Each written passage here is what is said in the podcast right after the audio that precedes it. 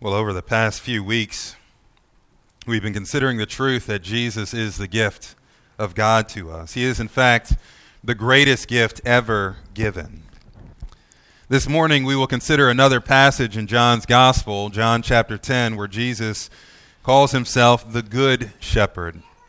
Biblically, the term shepherd was used both to refer to the profession, obviously, the profession of those who keep sheep as well as a reference to the leaders of one's nation.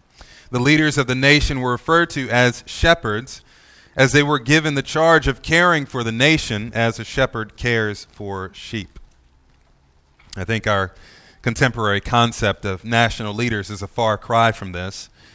Leadership that we see around the world ranges from those who are completely inept to those who are brutal and authoritarian.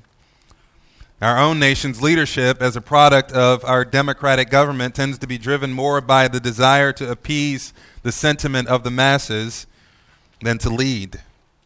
And that's on both sides of the political spectrum.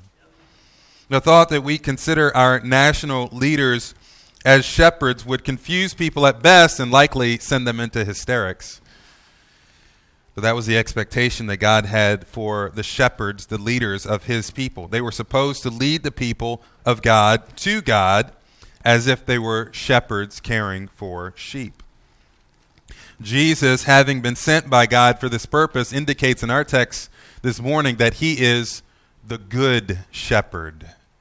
He's not like those worthless shepherds, those uncaring shepherds, those self centered shepherds. He is the good shepherd. And what makes him the good shepherd is the care and oversight that he gives to his sheep. Well, let's take a look at the passage in John chapter 10. I'll read verses 1 through 29, and then we'll look at a number of points together this morning. John chapter 10.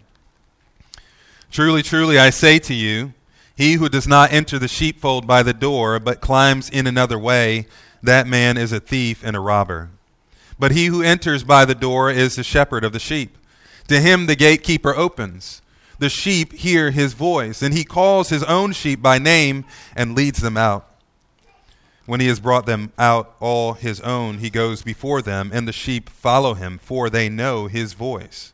A stranger they will not follow, but they will flee from him, for they do not know the voice of strangers this figure of speech Jesus used with them, but they did not understand what he was saying to them. So Jesus again said to them, Truly, truly, I say to you, I am the door of the sheep. All who came before me are thieves and robbers, but the sheep did not listen to them. I am the door. If anyone enters by me, he will be saved and go in and out and find pasture. The thief comes only to steal and kill and destroy. I have come that they may have life and have it abundantly. I am the good shepherd. The good shepherd lays down his life for the sheep. He who is a hired hand and not a shepherd, who does not own the sheep, sees the wolf coming and leaves the sheep and flees, and the wolf snatches them and scatters them. He flees because he is a hired hand and cares nothing for the sheep. I am the good shepherd. I know my own, and my own know me. Just as the Father knows me, and I know the Father, and I lay down my life for the sheep. And I have other sheep that are not of this fold. I must bring them also, and they will listen to my voice. So there will be one flock, one shepherd. For this reason the Father loves me, because I lay down my life that I may take it up again. No one takes it from me, but I lay it down of my own accord. I have authority to lay it down, and I have authority to take it up again. This charge I have received from my Father. There was again a division among the Jews because of these words. Many of them said, He has a demon and is insane. Why listen to him? Others said, These are not the words of one who is possessed, oppressed by a demon. Can a demon open the eyes of the blind? At the time of the feast of dedication took place at Jerusalem, at that time, it was winter, and Jesus was walking in the temple in the colonnade of Solomon. So the Jews gathered around him and said to him, How long will you keep us in suspense? If you are the Christ, tell us plainly. Jesus said to them, I told you, and you do not believe. The words that I do, the works that I do in my Father's name bear witness about me, but you do not believe because you are not among my sheep. My sheep hear my voice, and I know them, and they follow me. I give them eternal life, and they will never perish, and no one will snatch them out of my hand. My Father, who has given them to me, is greater than all, and no one is able to snatch them out of my Father's hand. I and the Father are one. Let's pray.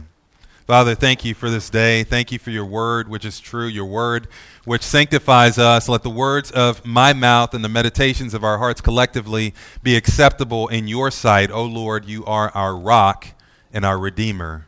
Amen.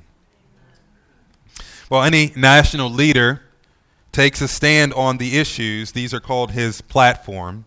Inherent in a person's platform are commitments that person will take to achieve the goals. What do they stand for? How are they going to make it happen? These verses represent Jesus' platform as the Good Shepherd. These verses give us a clue as to what he believes are the major issues and how he is going to solve them for his people, how he's going to lead them as a shepherd of his people. There are five commitments here, in other words, of the Good Shepherd, and we'll look at each one in turn. Before we get to the first point, I'll just give you a synopsis of the context. We read from verse 1, but there's a lot more to the context than just verse 1. In the previous section, we saw that there was a man born blind from birth, and Jesus, for his part, healed this man on a Sabbath. The man was questioned as to how this came about. His parents were questioned. He was questioned again, and as a result, he was subsequently kicked out of the synagogue by the Jewish leaders because he expressed faith in Jesus. And of course, they did not have faith in Jesus and wanted nothing to do with Jesus. But this poor man who had been born blind was miraculously healed and subsequently kicked out of his local congregation by the leadership because he put his faith in the person who healed him, believing that God is the only one who would be able to do something like that. It is in this context in the context of Jesus observing this poor man being kicked out of the synagogue for putting his faith in what God, only God could do, it is in this context that Jesus calls himself the Good Shepherd. The shepherds of the people of God, again, we're supposed to care for them as a shepherd cares for his flock. And we already read earlier for our scripture reading from Ezekiel chapter 34 when God chastises the shepherds or the leaders of Israel for not caring for their people. Again, Ezekiel 34 Ah, shepherds of Israel, who have been feeding yourselves, should shepherds not feed the sheep? You eat the fat, you clothe yourselves with wool, you slaughter the, slaughter the fat ones, but you do not feed the sheep. The weak you have not strengthened, the sick you have not healed, the injured you have not bound up. So they were scattered because there was no shepherd. And so God acknowledges that the people were supposed to be led and cared for by those whom he appointed as leaders, but they were not doing their job. And this has been going on for hundreds of years, from Ezekiel's day even up into Jesus' day. And God promises in that passage that he's not going to leave his people alone, but that he will act. I will rescue my sheep from their mouths. I myself will search for my sheep and will seek them out. I will seek out my sheep. I will rescue them. I will bring them back out of the peoples and gather them from the countries and bring them into their land. I will feed them. I will feed them with good pasture. I myself will be the shepherd of my sheep, and I myself will make them lie down. I will seek the lost, and I will bring back the strayed. I will bind up the injured, and I will strengthen the weak. You hear the promise in that passage in Ezekiel. God is not willing for his people to go long with poor, worthless shepherds. He says, I will do something about that. Israel's shepherds were supposed to care for his people, but that's not what we see. Again, in John chapter 10, we see that Israel's shepherds have just excommunicated a man after he was healed on the Sabbath and after he expressed faith in what God had done through Jesus, they should have welcomed him. They should have continued to care for him. But Jesus says, I have to respond now. So again, we see his five commitments in this passage, starting in verse 11. His first commitment as the Good Shepherd is to sacrifice for the sheep, verses 11 through 13. There again, he says, I am the good shepherd. The good shepherd lays down his life for the sheep. He who is a hired hand and not a shepherd, who is not the owner of the sheep, sees the wolf coming and leaves the sheep and flees. And the wolf snatches them and scatters them. He flees because he is a hired hand and is not concerned about the sheep. Again, Jesus says, I am the good shepherd. In other words, not like those other kinds of shepherds Again, he talks about those other kinds of shepherds, those qualitatively poor shepherds, those worthless shepherds, multiple times already. I read verses 1 through 10. There, he indicates that those poor and worthless shepherds are thieves and murderers of the sheep. They rob the sheep, they murder the sheep for their own gain. Again, that Ezekiel 34 passage coming forward in John's writings. In verses 12 and 13, the poor and worthless shepherds are those whom Jesus describes as seeing danger and themselves running away instead of protecting the sheep. They function like a hired hand. Again, he who is a hired hand and not a shepherd, who's not the owner of the sheep, sees the wolf coming and leaves the sheep and flees. You get the picture, right? The hired hand has no vested interest in the sheep, but only in their paycheck. He has no genuine care for the sheep other than his occupation. Thus, the moment trouble arises, he flees. And again, the poor, worthless shepherds whom Jesus described in chapter 10 are those who have just put a man out of the synagogue for having put his faith in Jesus as Jesus is doing the works of God. We all know people who lead in that way, right? Those whose chief concern is only themselves, those who seek power and prestige of the position as an end rather than a means to care for others. We have used the term public servant in the past to describe political offices and those whose job it is to take care of the people, but we can't really use that term any longer. Thinking about our national leaders and considering all the most recent election cycles, it seems clear that those who are striving for political office are doing so to prove something for themselves. They're doing it for the sake of the position and what it'll afford them, rather than doing it for the value of the people. Everyone says they're for the people before they're elected, but usually by the end of their term, they start talking about the things that they've accomplished and what their legacy is going to be, how they'll be remembered in history. Jesus, for his part, is a qualitatively better shepherd because his focus is not on himself, but rather on the people. Again, I am the good shepherd. The good shepherd lays down his life for the sheep. He's not there to provide for himself first, to feed himself first, to see that his well being is taken care of first, to flee from danger in order to care for himself. As the good shepherd, he willingly lays down his life for the sheep, he sacrifices for them. He puts his life on the line to protect theirs. In our passage, of course, Jesus is referring to his death on the cross for the people of God. This was clearly on his mind. Verse 11, the good shepherd lays down his life for the sheep. Verse 15, I lay down my life for the sheep. Verse 17, I lay down my life. Verse 18, I lay it down. Again, when you talk about public service or servant leadership, what better illustration is there than this? Jesus is not asking anything from his sheep. He's not seeking first his own benefit. He's seeking that which benefits them. He willingly lays down his life for them. What message, what promise can a man or woman give that would trump that? Better wages for the middle class? Unrestricted access to health care for women to end the lives of countless millions of babies? Better gun laws or no gun laws? A border wall? What's better than I will lay down my life for you? Jesus says, I will do that. I'll lay down my life for my sheep. He doesn't lay down his life for those who are not sheep. He doesn't lay down his life for wolves. He doesn't lay down his life for oxen. He lays down his life for his sheep. We talk about the extent of the atonement in theology. Look at verse 12. Part of the emphasis in the description of the hired hand is that the hired hand is not the owner of the sheep which means by implication that the good shepherd is the owner of the sheep. That's why he goes through such lengths to care for them. They are his sheep. And so he lays down his life to protect them. We talked about this last week when we looked at John's John 6 where Jesus is called the bread of life.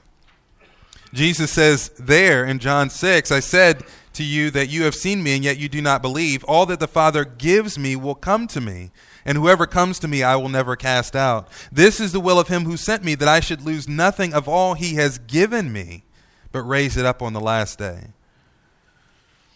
The Father has given a gift to the Son. We've been talking about this all along as we've thought about who Jesus is and his relationship with his Father. The Father has given a gift to the Son. The gift the Father has given to the Son is a gift of people. People from every tribe and tongue and nation God has selected from all over the face of the earth. He selected some to give as a gift to his son, and he gives the son the responsibility to give his life for them so that he may raise them up on the last day. The sacrificial substitutionary death of Jesus on the cross was the laying down of his life for his sheep.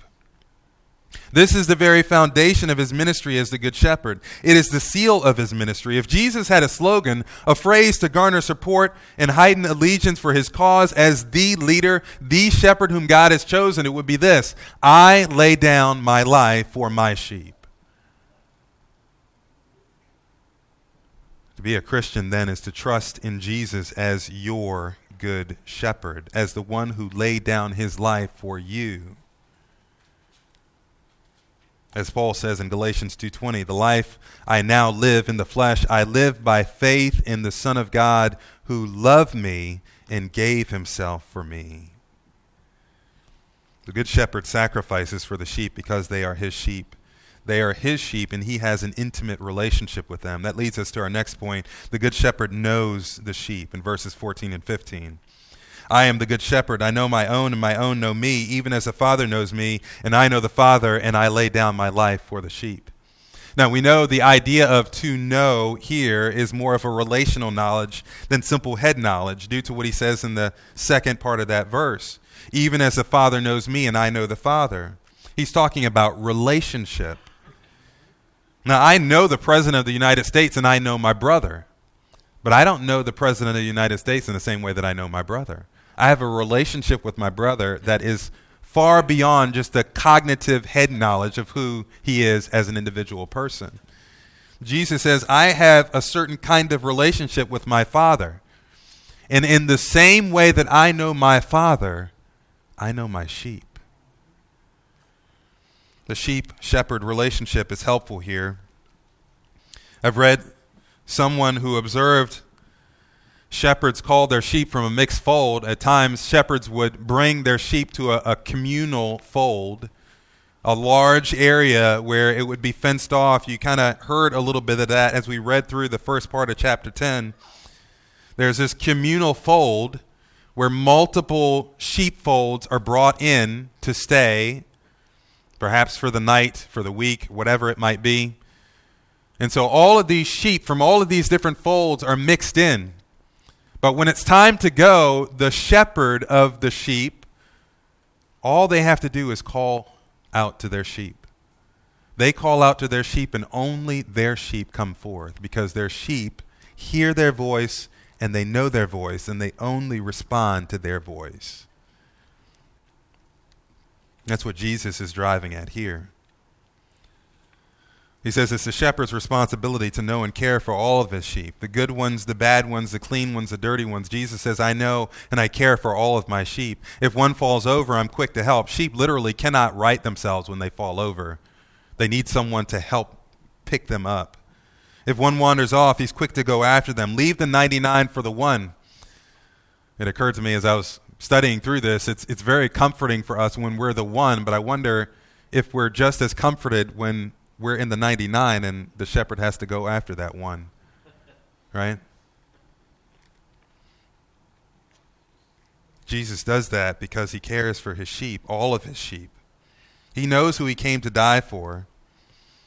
He knows them with the same intimacy that the Father shares with him. Again, this is Psalm 139 kind of language.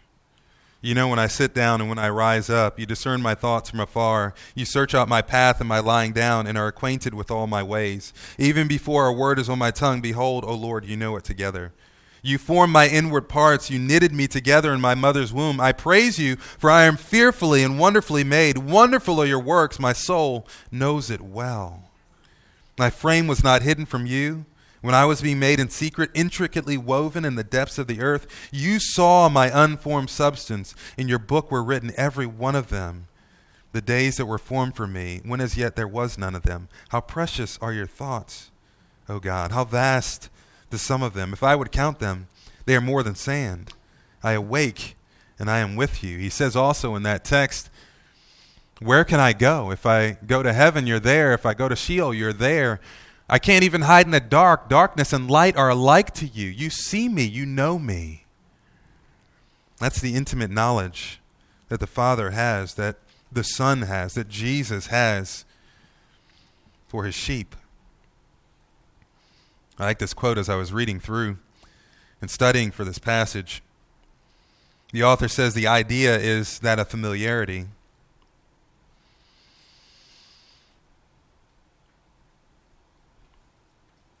He says Jesus knows us in the most profound ways. He knows our past with its failures, its hurts. He knows our present, our unrealized longings. He knows us in the most intimate ways. He knows our idiosyncrasies. He calls us by our characteristics. I wonder sometimes if he calls us some of the things that we would not want to be called.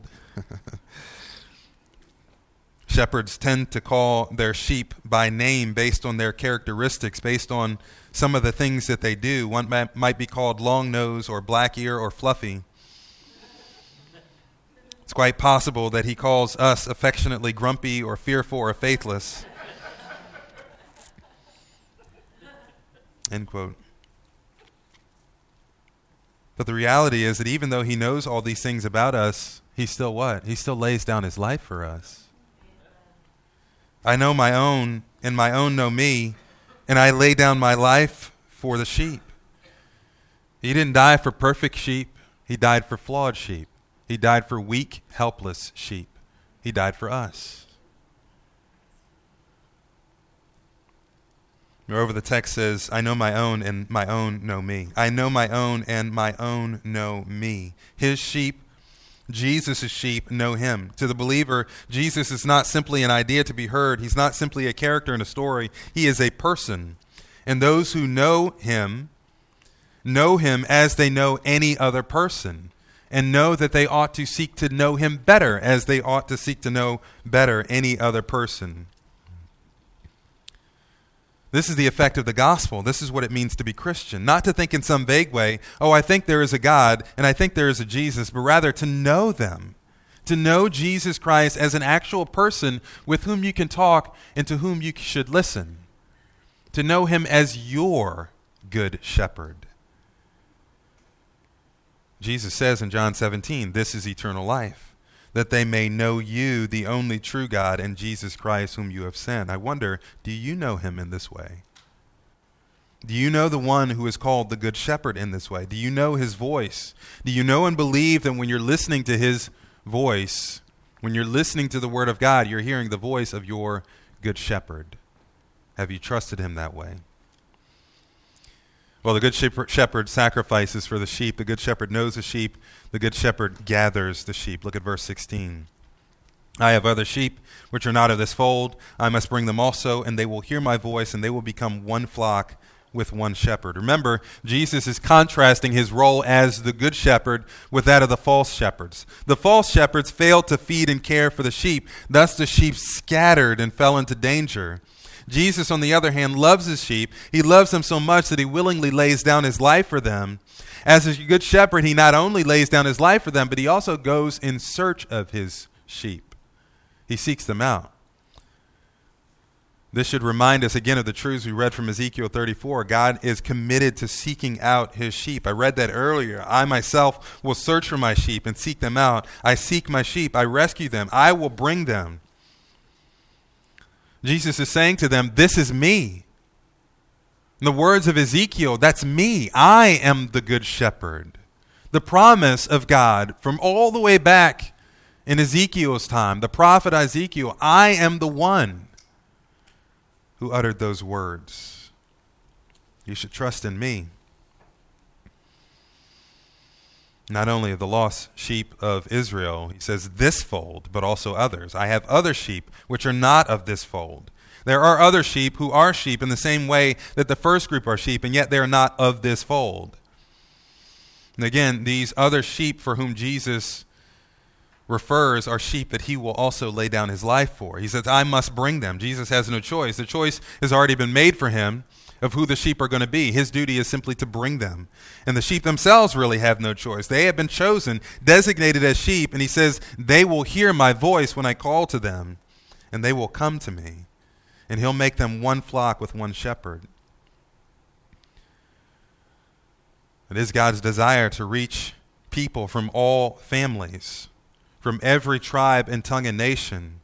That language of every tribe and tongue and nation is something we see frequently throughout Scripture.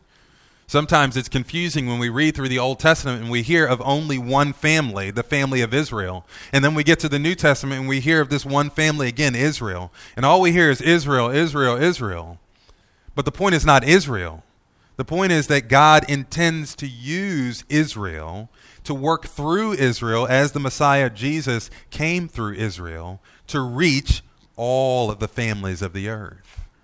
The gospel goes forth, the Messiah goes forth into the world, and the gospel of the Messiah goes forth through the house of Israel in order to reach every tribe and tongue and nation so that he may create one flock and have one shepherd over that one flock.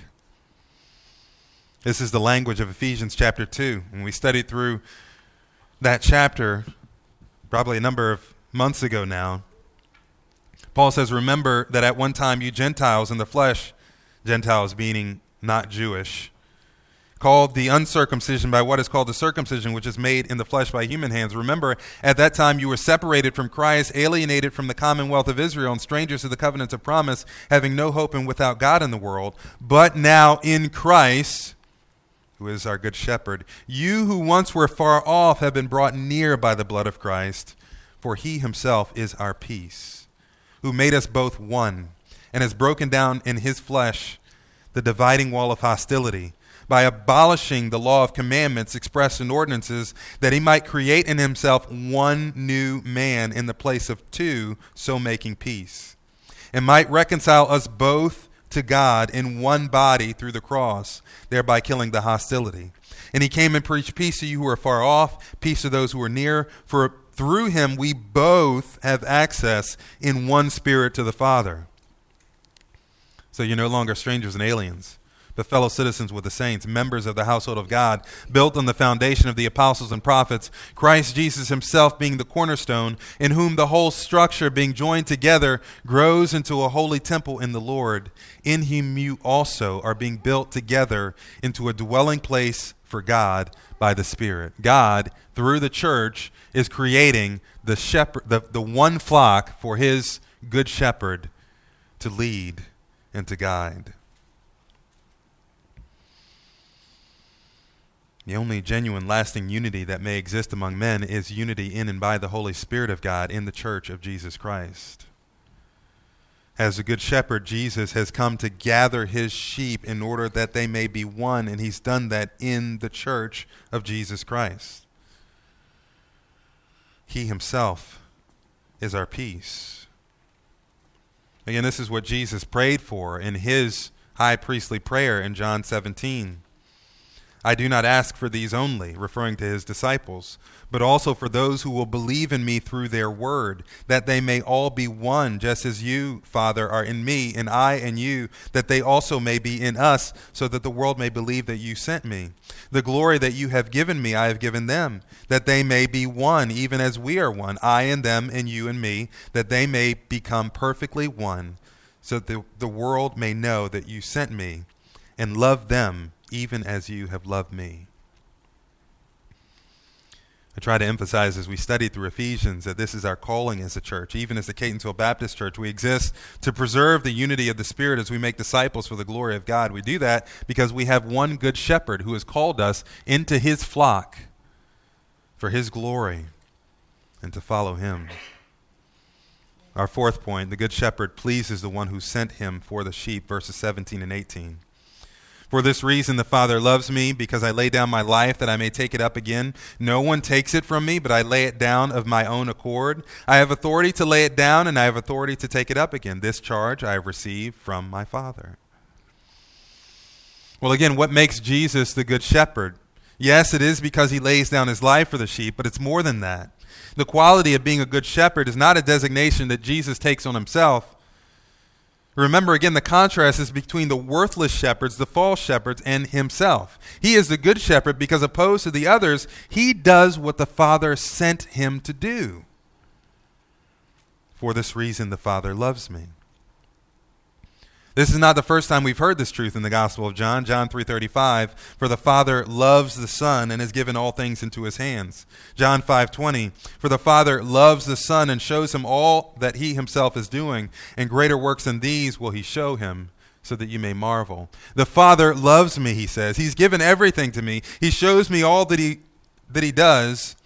He has charged me to lay down my life for my sheep, and I do it. The Father loves me for this reason. Obedience to the Father, pursuing his good pleasure was Jesus' primary goal in life. That's why he came to lay down his life for the sheep. Ultimately, it wasn't about you or me. Jesus did it because he loves his Father and he wanted to obey his Father's will. Just as the Father loves the Son, so the Son loves the Father. John 14, 31. I do as the Father has commanded me, so that the world may know that I love the Father.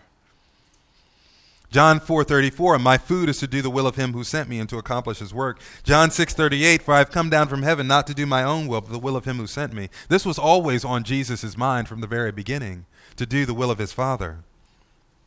Full obedience of Jesus to his Father, his perfect obedience, his unswerving commitment to fulfill the law and the word of God of his Father is alone what makes him the perfect sacrifice for sin.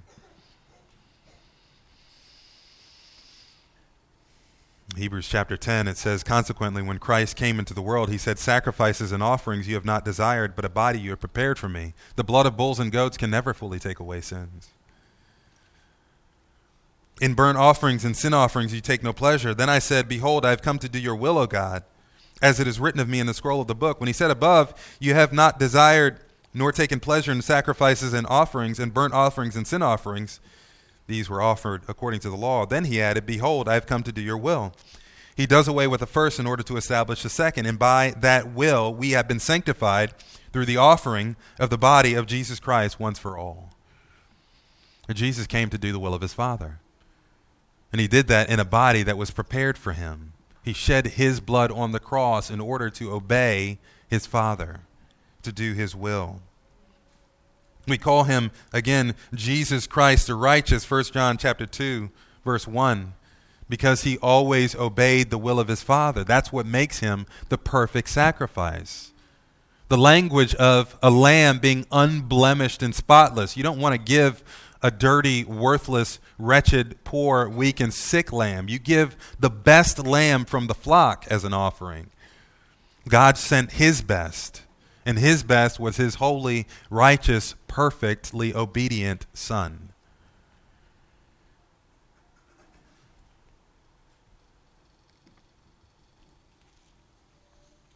Back in our text, as is typical, the crowds were divided over Jesus. Jesus did die to bring together his one flock, one from this fold and one from another. He makes it two into one, and yet the truth of who Jesus is still divides people today. As the text moves on, we see a division of those who could not figure out who Jesus was. They should have known by his works the healing of the blind man and his words, Jesus declaring himself as the good shepherd in fulfillment of Ezekiel 34, that he was the Messiah, but they didn't quite get it. Moving forward in the text to the time of the Feast of Dedication in Jerusalem, this is modern day Hanukkah. The Jews seem to corner Jesus and press him to declare exactly who he is, if he is in fact the Christ. From here, Jesus merely reiterates the truth that he said earlier. He said earlier, I know my own, and my own know me. And here he will say, My sheep hear my voice, and I know them, and they follow me. You don't believe because you're not of my sheep. Jesus affirms again his intimate personal relationship with his sheep and provides one additional commitment as the Good Shepherd. As his final statement, safe, for the first, where he stated that he laid down his life for the sheep, this is probably one of the most encouraging for me personally. In verses 27 through 29, the Good Shepherd keeps the sheep. He keeps the sheep. Again, verse 27 My sheep hear my voice, and I know them, and they follow me. I give them eternal life, and they will never perish, and no one will snatch them out of my hand. My Father, who has given them to me, is greater than all, and no one is able to snatch them out of my Father's hand. I and the Father are one. How does the good shepherd keeps the sheep? Well, first he keeps them through his word. He said, "My sheep hear my voice, and I know them, and they follow me." Again, this speaks of that close personal relationship between a shepherd and a sheep.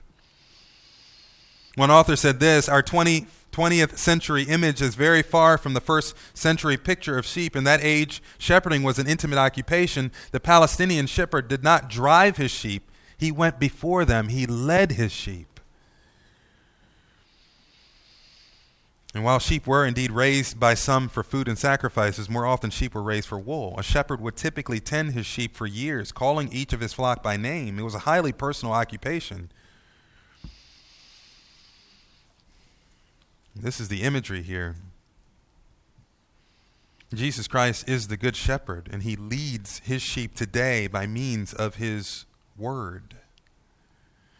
And we haven't discussed the role of the pastor shepherd in the life of the New Testament church this morning because the focus is not on a pastor, but it's on the good shepherd. But in order to keep his sheep, God has gifted the church with under shepherds, those whom he sent to function in a similar way to what has been described already as leaders among God's people. I've said this before, but the primary means of shepherding that God gives to pastors is the Word of God. That's why pastors are gifted to handle the word, why their focus should be on preaching and teaching in season and out of season, as Paul says to Timothy in 2 Timothy 4. This is why they're responsible for equipping the saints for the work of service by means of the Word of God, Ephesians 4. This is why pastors are, are, supposed to see all of the Word of God as profitable for reproof, correction, and training in righteousness, and not to rely on conjecture, emotion, or opinion, 2 Timothy 3. Pastors do not lay down their lives for sheep as a good shepherd does, but they are to know the sheep, to gather the sheep, endeavor to please the one who sent us to the sheep, the sheep and to keep them through his word. The sheep, for their part, those who belong to Christ, should hear in his word the words of their good shepherd. They're given life to obey Jesus to obey his words. 1 Peter chapter 1 verse 2. To those who are elect, Peter writes, according to the foreknowledge of God the Father and sanctification of the Spirit for obedience to Jesus Christ, he says. We see the power of God in his word. 1 Corinthians 1 For the word of the cross is foolishness to those who are perishing, but to us who are being saved, it is the power of God. We should long for the Word of God. 1 Peter 2, like newborn infants, long for pure spiritual milk, that by it you may grow into salvation, if you have tasted that the Lord is good. We should meditate on it day and night. Psalm 1 His delight is in the law of the Lord, and in His law he meditates day and night. We cling to the Word of God as our only offensive weapon to be wielded by the Spirit in spiritual warfare. Ephesians chapter 6. We take up the helmet of salvation and the sword of Spirit, which is the Word of God. One more. We teach one another through the Word of God. Let the Word of Christ dwell in you richly, teaching and admonishing one another in all wisdom, singing psalms and hymns and spiritual songs with thankfulness in your hearts to God. Colossians chapter 3, verse 16. Those who have trusted Jesus as their good shepherd will believe and obey the word of God. They will not avoid the word. They will prioritize the word. The gathering of believers around the word when the word of God is preached, they will prioritize the word in their lives throughout the week, give attention to it, reading it, praying over it, calling others to read and pray. True sheep prioritize the word of God because they find in the word of God the words of their good shepherd. We see around us a whole generation of those who discard the Word of God because it's not modern enough. That Second Timothy 4 generation, those with itching ears. They say that people, the people, the masses have spoken in regards to morality, homosexuality, transgenderism. And because this people have spoken in regards to these and other things, there's no further need to listen to the Word of God. But that should never be true for anyone who professes to know the Good Shepherd. If you know Jesus as the Good Shepherd, then you ought to obey him. As I've said before, to be a Christian is to see Jesus as your good shepherd, is to see him as the one who has secured your salvation by his substitutionary death on the cross. And if he is your good shepherd, the one who laid down his life for you, then you will follow him. You'll hear his voice as he leads you forward to green pastures, and you will desire to obey his voice. And how does a good shepherd keep the sheep? He keeps them by his word, but he also keeps them by his will. Back in our text, I give them eternal life, and they will never perish, and no one will snatch them out of my hand. My Father, who has given them to me, is greater than all, and no one is able to snatch them out of my Father's hand. I and the Father are one. Listen again to these words. There's no doubt, no hesitation, no uncertainty. I give them eternal life. They will never perish. No one will snatch them out of my hand. There are no thieves no robbers, no evil. There's nothing under God's creation. Remember, the Word of God made flesh is the one who's speaking. The one through whom all things were made, He is the Good Shepherd. And He is the one who makes this promise that nothing in all of God's creation, the creation that came through Him, through the eternal Word of God, nothing can touch you if He holds you in His hands. This truth is the foundation of Romans chapter 8. What shall we say to these things? If God is for us, who can be against us? He who did not spare his own son, but gave him up for us all, how will he not also with him graciously give us all things? Who shall bring a charge against God's elect? It is God who justifies. Who is to condemn? Christ Jesus is the one who died, more than that, who was raised, who is at the right hand of God, who interceding for us. Who will separate us from the love of Christ? Shall tribulation or distress or persecution or famine or nakedness or danger or sword?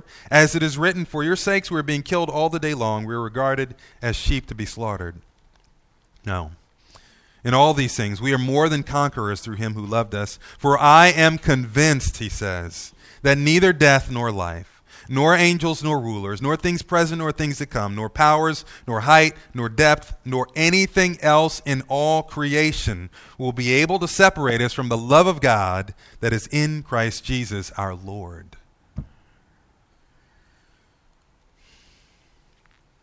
One author said is one of the most precious things about the Christian faith that our continuance in eternal life depends not on our feeble hold of Christ, but on his firm grip on us. He says we should notice that the teaching of these verses is not that believers will be saved from all earthly disaster, but that they will be saved, no matter what earthly disaster may befall. In case it wasn't enough that Jesus said, I, no one can snatch them from my Father's hand. Again, back in our text, he says, My Father who has given them to me is greater than all, and no one is able to snatch them out of my Father's hand. I and the Father are one. You should get the picture by now. The sheep, believers, are given to the Son by the Father. They are placed in the fold by the Father. They are elected, chosen, handpicked, set apart to be a part of this fold by the Father, and no one's greater than Him. No one's more powerful, more mighty than the Almighty God and Father of our Lord Jesus Christ. He is the one responsible for our election and sanctification unto Christ. Thus, it is utterly impossible for anyone to move us from His sovereign hand. And if not from His, then certainly not from Christ. I've used this illustration with my kids frequently. We would, when they were very young, we would walk at times, go on walks through the snow, and you know sometimes it'd be difficult for them to get their little feet through the, the hard packed snow, but I would hold onto their hand. And they might be a little worried or a little concerned of stumbling, but I would assure them, I'm holding onto your hand. I'm bigger than you. I'm stronger than you. I should be, right? Because I'm holding you, you will not fall. You may stumble, but you will not fall because I have you in my hand. And that's what our good shepherd is saying to us this morning. He says it doesn't matter how many times you stumble. Doesn't matter what may happen in the in the world around us might fall apart. but you will never be plucked from my hand. Because I am your good shepherd. I wonder what greater confidence is there? What greater assurance can any man or woman give to you to calm your soul in this volatile world in which we live? What greater promise and confidence is there than the words of your good shepherd that you'll never perish from his grip? As you consider the gift of God this Christmas, remember again that the gift of God is not simply a baby lying in a manger. It is the gift of a good shepherd. He sacrifices himself for the sheep. He knows the sheep intimately. He gathers his sheep. He pleases the one who sent him for the sheep. He, the good shepherd, Jesus Christ, by his power and the authority of his word, keeps every one of his sheep who have put their trust in him. Have you trusted in him this morning? Have you trusted him today? Do you see him as the kind of shepherd that you need for your soul? If you haven't trusted him today, you should. Today is the day of salvation. If you have trusted him already, rest in him and rejoice in him. Celebrate him as the good shepherd that he is. And for the blessing that it is to know him, give glory to him this Christmas season. Father, thank you for this day.